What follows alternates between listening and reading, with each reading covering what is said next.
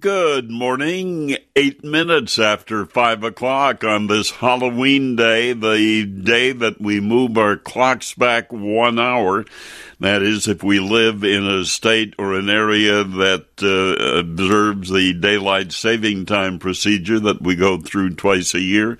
And uh, it looks like at the moment we have a dry day. I no rain in my rain gauge overnight, and right now the temperature is 28 degrees at my thermometer here in Huntley, Illinois.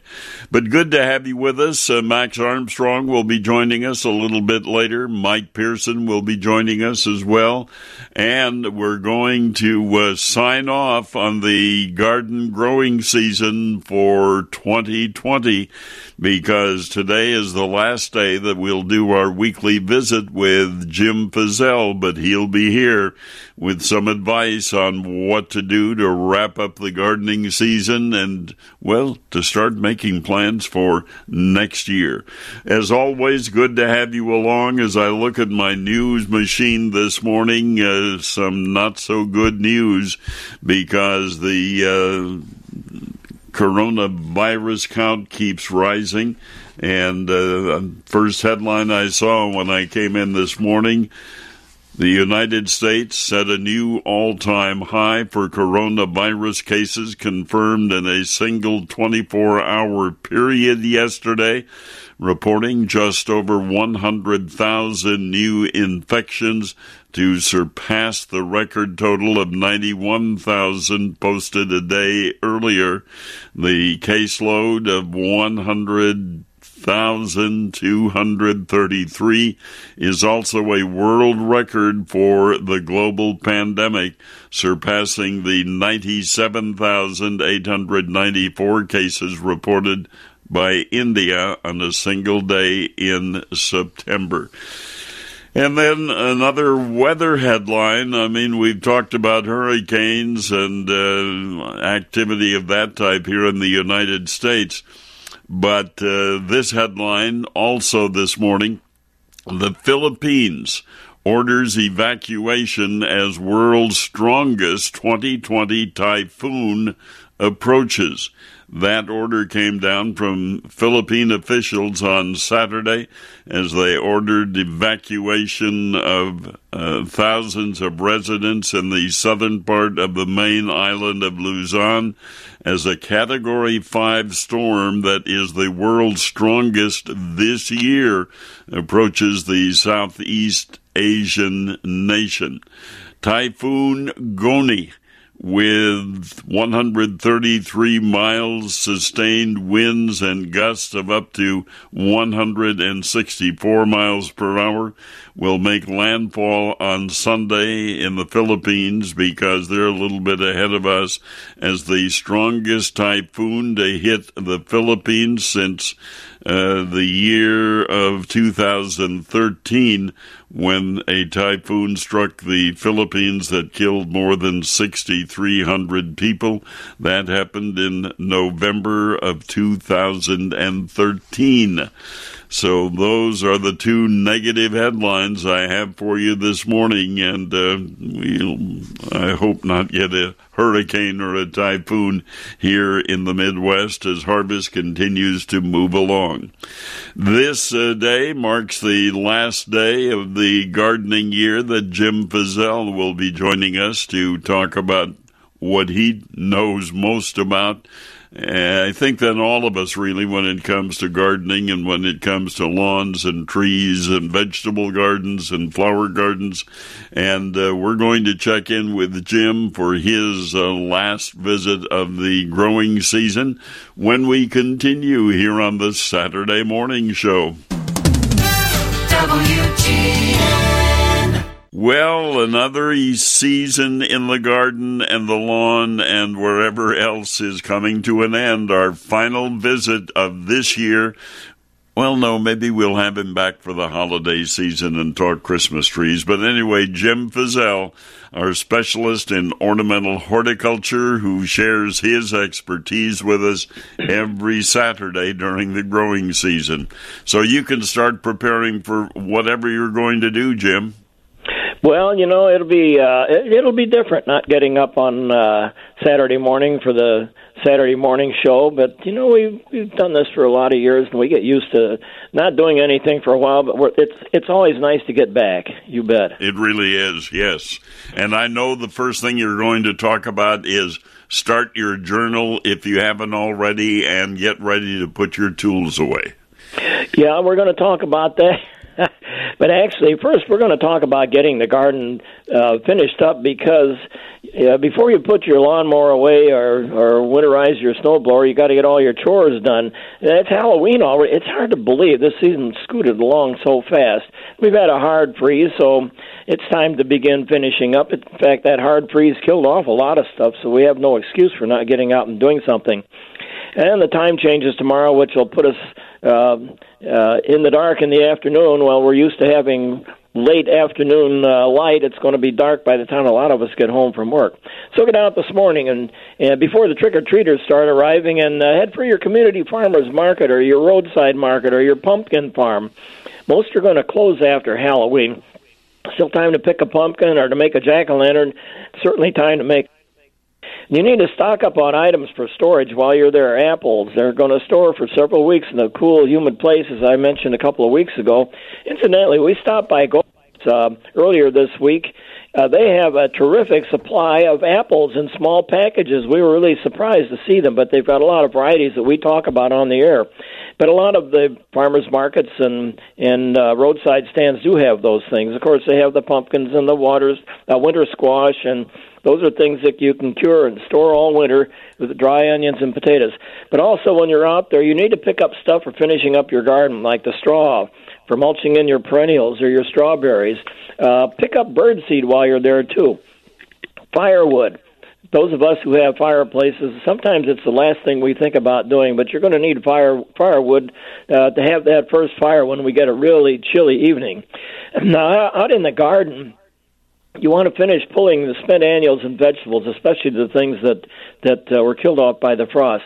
Uh, actually, before you pull your tomato plants, one of the things we always do, and we did that this week, pull the tomato plants out, but we harvested all of the blemish-free ripe green tomatoes to be ripening indoors and actually we ripen those on this plant stand that we have in the basement that I start the seedlings with in the morning. You don't have to turn the lights on on that, but that's a good place to put the tomatoes. You can sort them out, uh, the, the ripest ones at one end, and and uh, and watch them ripen and use them as as you can. That might take two or three weeks for some of them to ripen, but if it's not too hot or not too wet, and uh, and these things are not blemished, they're going to ripen up very nicely for you keep the broccoli, the cabbage, cauliflower, and so forth in the garden.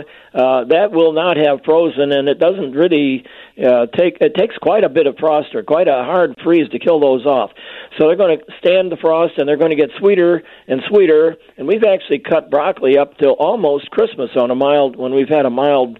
Um, uh, late extending fall. Uh, mulching the root crops or, or digging Helaman in in boxes of sand. This would be car- carrots and parsnips. They too get sweeter with the cold. Cut back your perennials.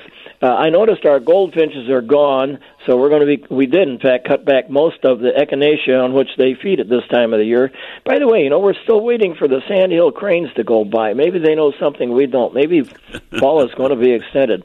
In fact, I know the weather forecasts say that next week is going to be warm. Anyway, with your perennials, did you label them? before you cut them back, be sure you get your labels out there so, so you know next spring if you decide to move something where it is. Add the tops to your compost pile plant the last of your spring flowering bulbs. You don't want to leave them unplanted over the winter. Now, they'll grow if you plant them next year, but they're not going to flower. Uh, keep the lawn mowed as long as it's growing. Keep the le- leaves raked up or shredded. Uh, you want to apply winterizer fertilizer if you have not done so. This has high potassium to harden the grass off so it'll stand the winter. And if you had uh, snow mold problems in the past, put down fungicide to, to protect the grass from that, uh, which develops in the cold weather of the winter. Uh, install install rodent control over your around your trees and shrubs, particularly for rabbits. Um, you want to put uh, wire around your trees, especially young trees. If we have a lot of snow, the rabbits are going to climb up on it. They're going to get to the bark on your tree. That's what they'll feed on. That can kill a tree. Uh, mouse damage can be can be uh, severe too. Pull the mulch away from the bases of your trees and shrubs to keep the mice from making a nest in there because that's right next to their food supply with deer, and I know a lot of people have trouble with deer. I don't know of anything that will actually prevent them but cages. And sometime we need to talk about that. And we can't do that now. It's too late in the year to do that. But that will protect your things like yews. They love to eat yews. Uh, install snow fences between your lawn and your sidewalk where the salt is going to get thrown up by your snow blower. Uh, you can put bur- burlap screens up. These work. Just tie them on a two by two and and stick these down along the sidewalk so that the snows and uh, uh, the salt that's in it don't ruin your grass. Uh, bundle and tie up your evergreens, particularly the ones that tend to fall over uh, if we have a heavy snow. If you tie them up and bundle them with burlap, they have plenty of air that gets into them. They have some sunlight to keep them from turning yellow, and it protects them both from the wind and the snow and the sun. Collect your garden tools. Wash off the mud. You want to sharpen the things like the hoes and the shovels and the spades that kind of get kind of dull at this time of year. Uh, that's a good indoor chore. Maybe you want to put off sharpening them until you get until you get all the other outdoor outdoor stuff done. Um, you want to wipe the metal parts with an oily rag after you've gotten them cleaned off. Uh, check for needed repairs, the worn or cracked handles in particular. Uh, I didn't do that this spring, and I pulled out an old garden rake that I haven't used for quite a while, and I managed to get myself a nice splinter. Uh, you don't need to do that. Check the, the handles now. Uh, that's another wintertime chore. You can get these handles um, at many of the hardware stores or big box shops and do that replacing during the winter. And make a list of the garden tools that need replacement. That's something that happens periodically. Some of them last a long time, some of them don't. Particularly if you didn't get them hung up and they drove over the handle when you're parking your car in the garage. Uh, some of those uh, tools are on sale right now as these the stores are trying to reduce their inventory. Now, if you if you don't have a storage rack to hang these things up, you want to make one. That's a good time to do that. Doesn't take long to do it. It's very simple. If you have an unfinished garage, you can slap up a couple of, of boards uh, on the studs, uh, get them up high enough so that the that the tools hang, so the the handles don't hit the ground. Uh, they have all kinds of hooks and so forth that you can buy at your at your hardware stores that the tools can hang on. That's a neat way to hang them to keep them out of the way so that you don't run over them and they're there where you want them when you look for them next spring. Uh, drain your ro- and roll up your hoses. Uh, store them where they won't freeze. If you drain them, you can keep them outdoors. If you don't drain them, you're going to need to keep them in a place where they where the temperatures stay above freezing.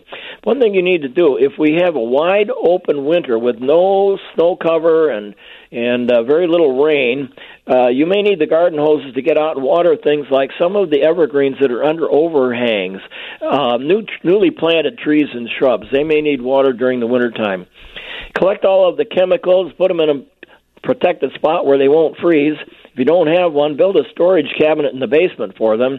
And you want to discard, discard any of the old packages that have outdated labels. Uh, you can check the label to find out how it, it is, how, what the proper disposal process is, and you can also check with your community for hazardous waste collection days.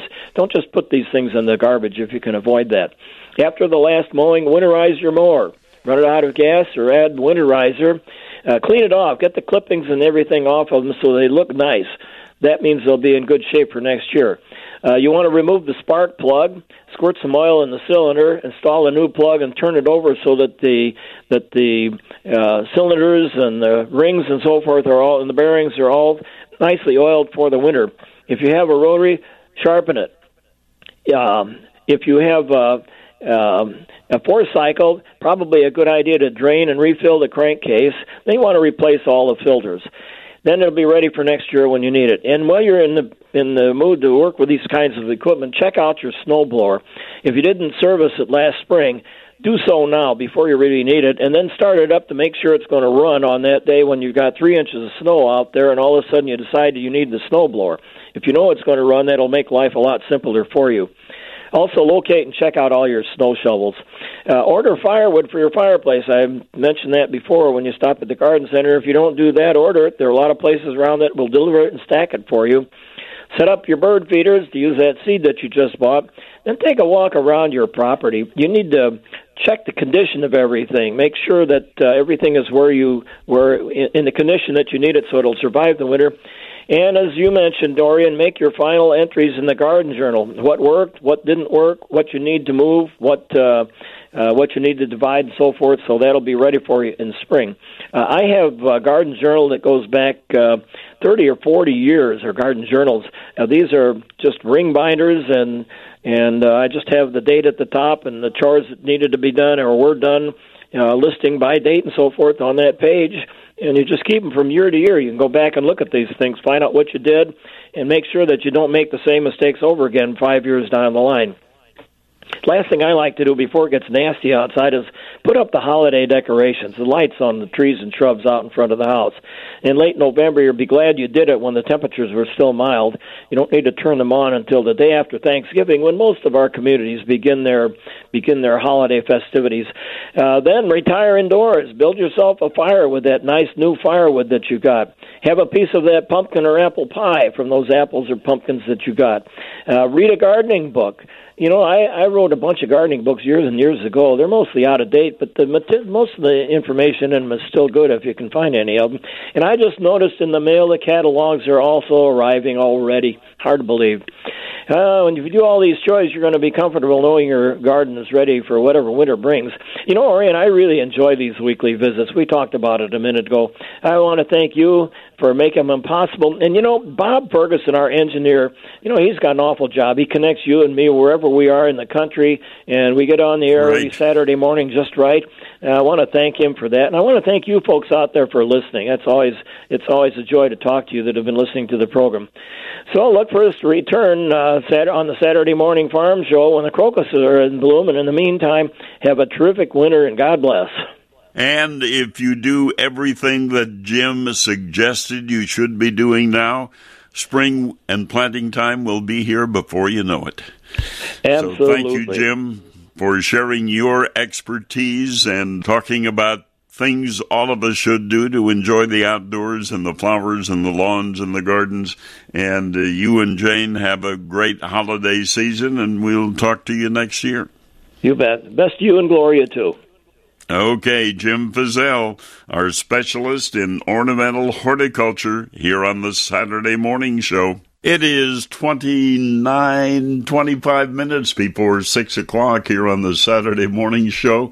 My temperature on the uh, backyard thermometer on my patio is 29 degrees, so it's a crisp kind of a morning.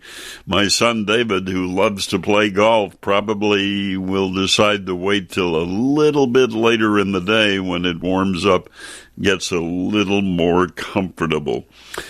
Right now, we say welcome to Samuelson Says. I'm Orion, and this week I want to add another word to the list of unpopular words I shared with you last week. The Army National Guard plays a vital role in your community. They're on the front lines supporting essential personnel, first responders, law enforcement, and medical professionals, delivering food, supplies, and medicine, keeping communities safe, making a difference. During emergencies, they're always ready, always there. Learn more about part time service in the Army National Guard at NationalGuard.com, sponsored by the Illinois Army National Guard, aired by the Illinois Broadcasters Association and this station.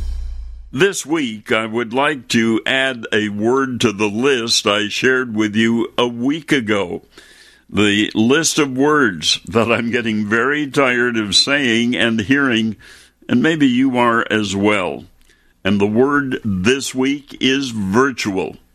Let me tell you why I'm adding that to our list of words I don't like to say.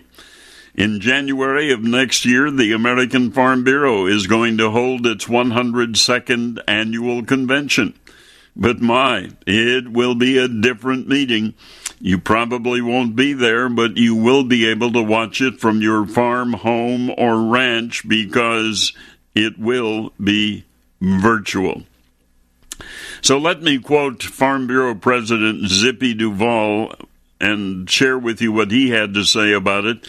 He said the San Diego Convention Center has been temporarily converted to a homeless shelter and will continue to be as the pandemic lingers. While we are all disappointed not to be able to gather in person, the safety of the Farm Bureau family comes first. And President Duval went on to say, I will miss seeing all of you face to face more than I can say. But I'm excited to share some of what we have in store for this special convention that you'll be attending at home. Holding our annual convention online gives us the unique opportunity to open the doors to the entire Farm Bureau family, our friends and neighbors, with free, let me repeat that, free registration. The words of Farm Bureau President Zippy Duval, one way or another, we will see you at the 2021 American Farm Bureau Convention that will be held virtually in San Diego. The dates are January 9 through 13 of 2021. And a couple of other major farm conventions that have been termed to be virtual next year. We have the National Cattlemen's and Beef Association. That will be a virtual convention and Commodity Classic will be a virtual convention, so stay in touch with your organizations to be kept up to date on the dates and the times and the numbers for getting it on your TV set. That's Samuelson Says, a presentation of Nexstar Media Group. It is 21 minutes before 6 o'clock here on the Saturday morning show. Good to have you along. And uh, I hope that many of you will be able to put away the grain carts and the combines by Thanksgiving Day. I know that's always a target for putting things away for the crop year and making plans for next year. But uh, I hope the season of harvest will continue without interruption and that it will be a safe harvest. We talk a lot about safety on the farm and ranch because those occupations are dangerous farming and ranching, particularly if you let down your guard or if you get a little bit sleepy when you're in that combine cab. So we like to talk about safety as much as we can. But we also talk markets. And for our markets, uh, we turn to our friend Mike Pearson and his guests who drop by to share their thoughts with us here on this Saturday morning show.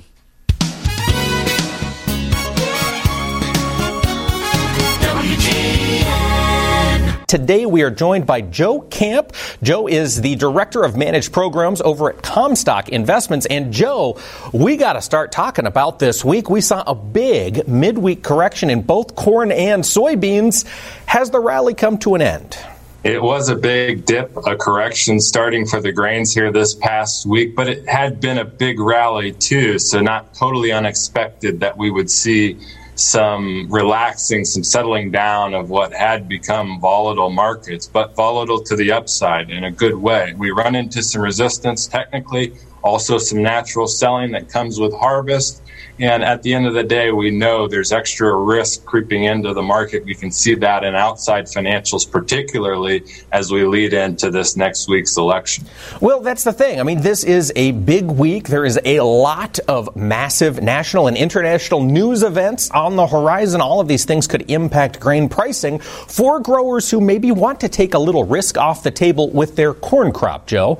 What advice do you have with harvest underway and the election really coming upon us? We haven't faulted anybody for wanting to make sales here given the recent strength in the market. It hasn't just been board strength, it's been cash basis values. We've seen the spreads tighten up, and the market's saying we're going to incentivize you to sell now as opposed to carry. So for selling, that can be a good thing, but we can also protect our position uh, maybe by buying put options. We are of the mindset that we need to take on uh, some protection of our short term risk, but ultimately still uh, have some optimism that we can be set up for longer term upside potential. So a little bit bearish short term, I'd say, or at least covering our vulnerable risk points in the short term, but shaping up hopefully for some better times ahead longer term.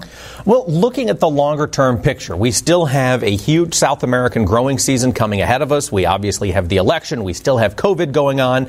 As growers are looking for 21 crop pricing, has this rally afforded some opportunity to get some of that uh, grain priced? In part, yes. In part, no. In part, yes, because it's been a general run up in futures and we're looking at values we haven't seen for several months, including for the deferred contract. So if we're starting uh, to extend some coverage, if we haven't already taken a stab at a new crop forward looking uh, for corn or soybeans, I think there's opportunity in that. But no, because longer term, we still think there's going to be better values. And again, the curve structure saying we're not incentivizing you to sell ahead into next year's crop at this point. The premium's in the front.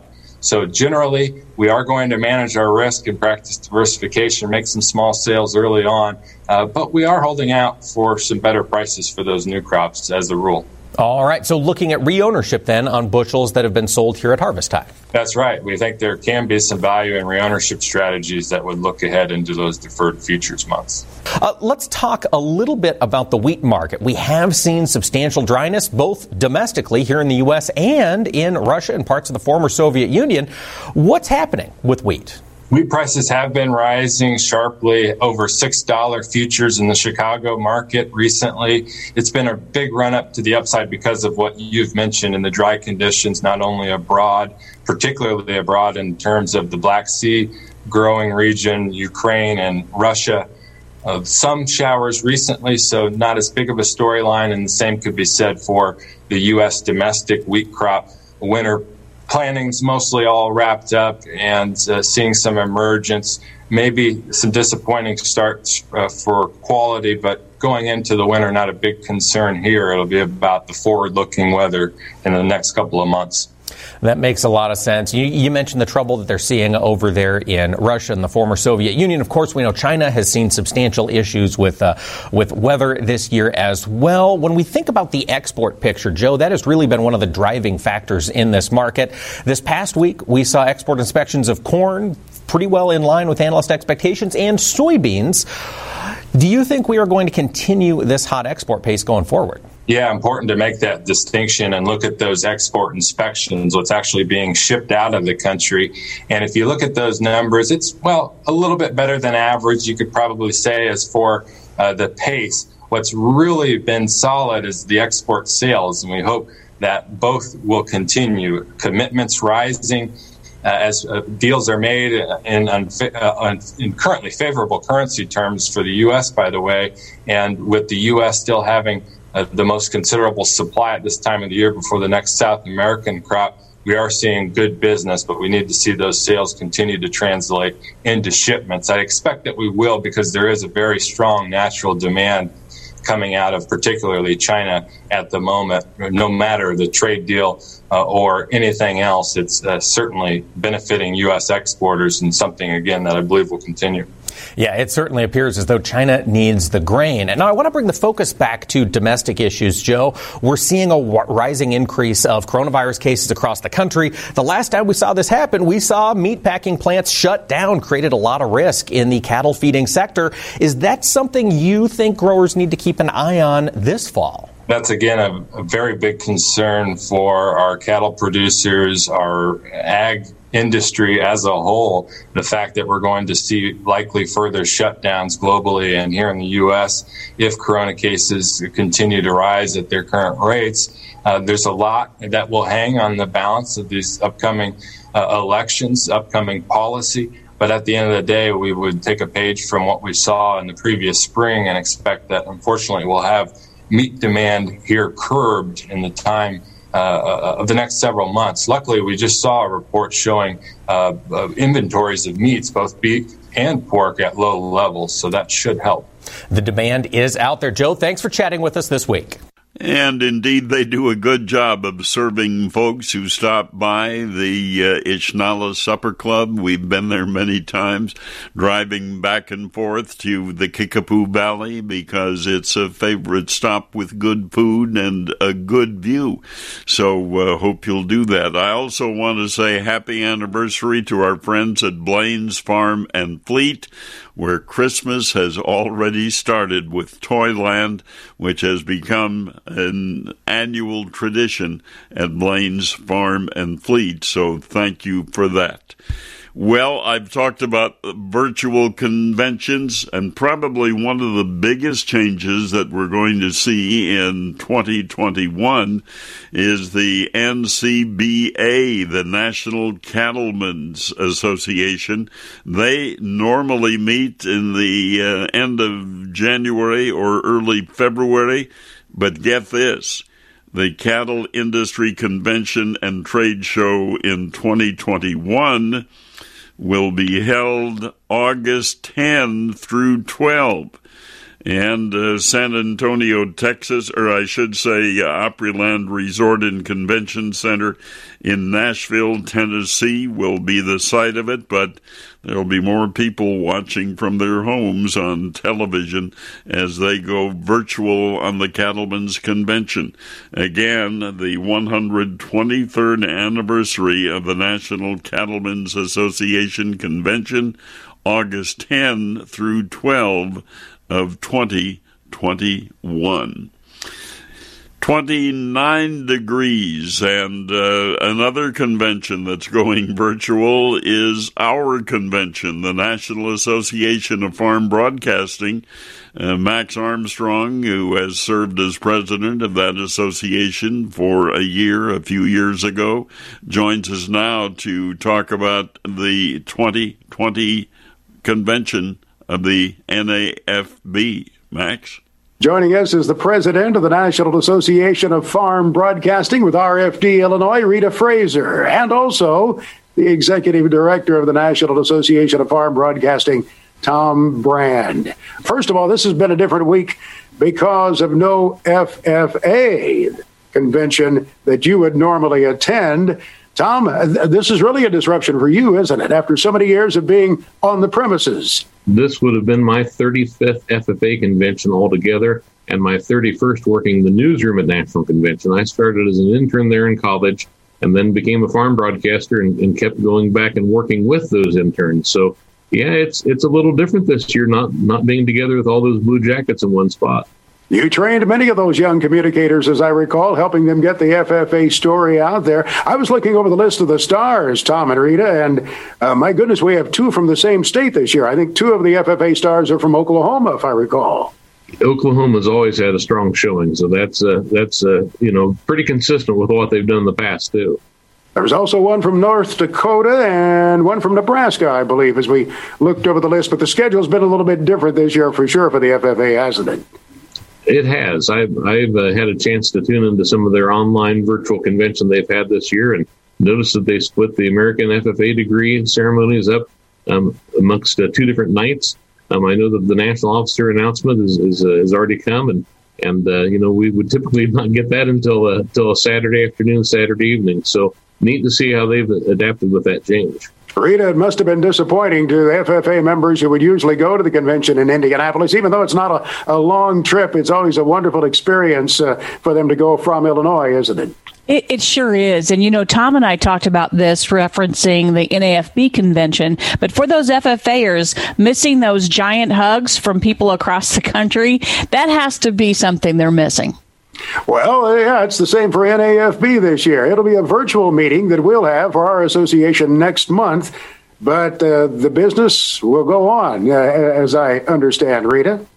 Yes, and Tom has done and staff has done such a great job on getting our national sponsors in. And the way it looks, Tom can explain a little bit more, but the way it looks, we're not going to miss a beat on getting the very latest news and information from sponsors, companies across the country I'd say that's been one of the things that's given us a different twist in our convention is the fact that we're not confined to just a certain number of meeting rooms or space in a in a hotel property. But now we've, we've got the opportunity to do a lot more newsmaker sessions as well as professional improvement. And our trade show that we do each year, Trade Talk, um, actually has uh, has a really strong participation. So that's good to see too. These are companies, in many instances, and associations of uh, farmers uh, that come to tell their story. And there's always that face to face contact with uh, the microphone there, but those folks will still be participating in, in some way, right, Tom? Yeah, you know, we, we've got a virtual platform set up where we can actually have a trade show that has multiple people in the booth. And just like that, the uh, booth might be set up in Kansas City. When it comes time to do an interview, you can step to the side in another breakout room online do that interview, both audio and video, then return back into the booth and, and visit with everyone that's there and maybe pick up another interview or, uh, or three.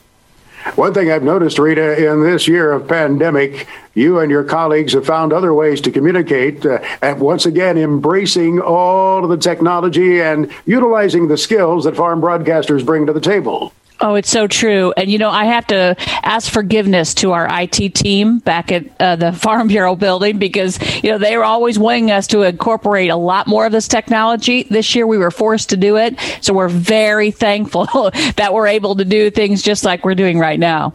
Are you working from your home most of the time, Rita? Yes, at this point, uh, and it has been an adjustment. You haven't heard uh, my dog or my daughter this morning, but but they're in the background. Uh, there are those challenges. And, Tom, I've noticed some of the members get together sometimes. Uh, they have a little powwow in the afternoon. Uh, NAFB members joining together to exchange ideas and uh, and once again to link socially as best they can in these times of pandemic. You know, we did that early on whenever things began to go into more of a shutdown mode, and and uh, the association organized several of those calls with uh, with other uh, members over a Zoom um, connection that we, we did weekly. Now I'm tickled to see that there have been others that have continued with that tradition on their own since then. So I'm glad we're able to make uh, connections with, with, one another um, here during these times where we're not able to get together and, and share that big hug or handshake here, here, the last half minute, uh, harvest in your state went quickly, as I understand. Rita, farmers, uh, many of them have cleaned up the combine and put it away in the shed already. Yeah, that, that is for sure. We, we lived through some of those field fires that you saw and reported on yourself. And yes, I think everyone is going to be very, very happy here at the end of the month as we close out October. Tom, I know you're in western Missouri. Some of the growers there having uh, the best yields in years, we hear. It's been really an outstanding year. Haven't had nearly as many weather struggles this year as what we've seen in previous years, that's for sure. Thanks for joining us, both of you. Tom Brandt, Executive Director of the National Association of Farm Broadcasting, and Rita Fraser, President of NAFB this year. We sure appreciate it. Thanks, Max. Thank you. And we certainly appreciate Max Armstrong, who uh, chimed in with the NAFB, the National Association of Farm Broadcasters, that will be meeting virtually in Kansas City. Oh, and one more big change going to virtual next year Commodity Classic. So, uh, again, my advice to uh, farmers and ranchers across the country if you have an annual meeting or a special event coming up next week or next year, stay in touch with the organization to make sure that it will take place. Well, that's about our time here on the Saturday morning show. As always, we thank Bob Ferguson, who Jim talked about earlier this morning, for uh, putting it all together because, as Jim mentioned, we worked from different places during the pandemic, but it's always great to have Bob with us to make sure that the right buttons are pushed because I probably don't remember anymore. And finally, thanks to you for listening every week here on the Saturday Morning Show.